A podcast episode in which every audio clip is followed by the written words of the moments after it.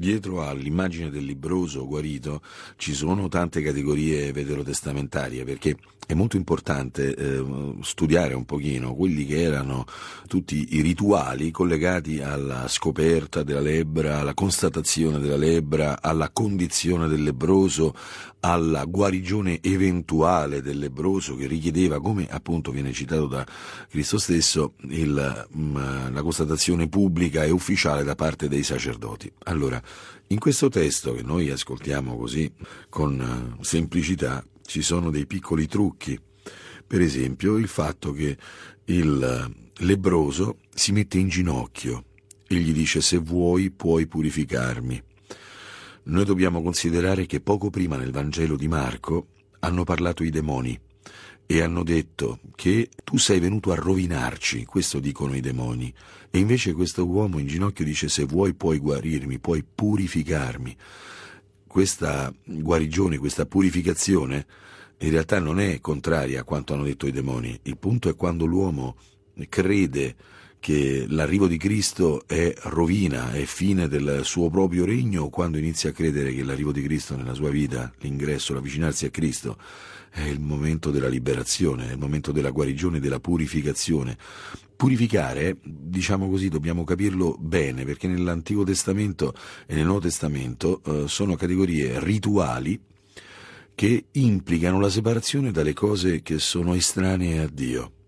Noi siamo impuri quando siamo confusi, quando siamo sconnessi fra di noi e portatori di contraddizioni. E siamo puri in realtà quando siamo unificati e semplici.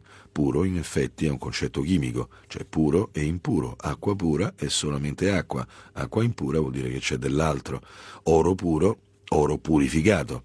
La purificazione della nostra vita il poter togliere ciò che non serve, ma qui in realtà il tema è un pochino un altro, anche se questo tema della purificazione è fortissimo perché viene ripetuto continuamente questo termine in questo testo qui, ma questo uomo si mette in ginocchio, è un atteggiamento che prelude a tutta una serie di atti, Gesù ne ha compassione, tende la mano, lo tocca, dice una parola, c'è una constatazione che questa parola ha un'efficacia e c'è un rituale da compiere. Tutto questo parla dei primordi della liturgia cristiana che inizia a organizzarsi in riti, in atti che fanno ripresente, fanno attuale eh, la potenza di Cristo, ciò che noi eh, meravigliosamente abbiamo da contemplare nella nostra vita eh, ecclesiastica. Noi sappiamo che poveri quanto siamo, contraddittori quanto siamo, però attraverso i sacramenti, attraverso gli atti sacramentali noi possiamo rincontrare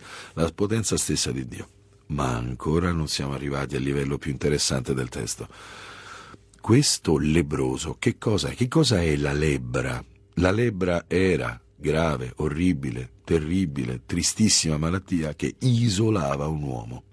Il lebroso doveva uscire dall'accampamento, dall'assemblea, dal consesso comune e doveva suonare una campana davanti a sé e non permettere che nessuno si avvicinasse per la paura del contagio. E solamente il sacerdote poteva determinare se questo poteva essere riammesso nell'accampamento, nell'assemblea, nella città o via dicendo.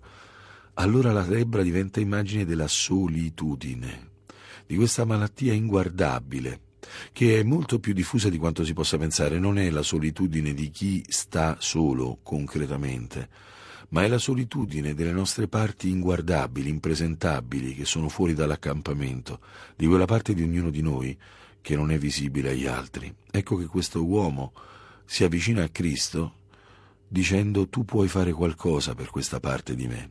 Qui viene proclamata la fede, perché noi la ascoltiamo in ginocchio quest'uomo riconosce in Gesù eh, la potenza stessa di Dio e crede che questa parte inguardabile, questa parte orribile, orrenda, che ognuno di noi porta in sé, la sua povertà, la parte mh, delle nostre vergogne, ecco, può essere sanata da Cristo.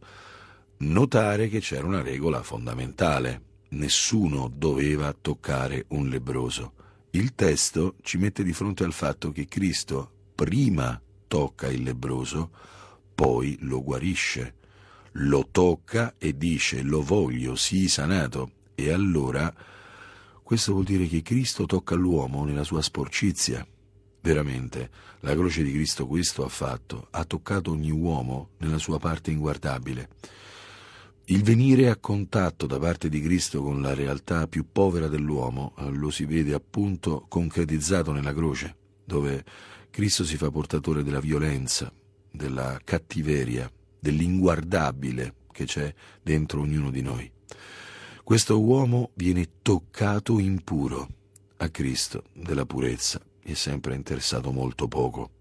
A lui è interessato chi è impuro, non l'impurità o la purezza, cioè l'uomo, la persona. Noi da Cristo veniamo toccati quando siamo poveri, prima delle nostre opere. Veniamo amati prima di essere amabili. E Lui ci rende amabili. Ecco, questo uomo non obbedisce al consiglio solenne che Cristo gli dà, dice guarda di non dire niente a nessuno, è un consiglio sapienziale più che un ordine. Eh, ma questo uomo non ce la fa, non regge, è stato solo tutta la vita. Questo uomo vede la fine della sua solitudine, deve parlare, deve comunicare, deve toccare gli altri. In questo senso c'è il non aver capito che la cosa più importante non è stare a parlare con gli altri, ma l'aver incontrato Cristo.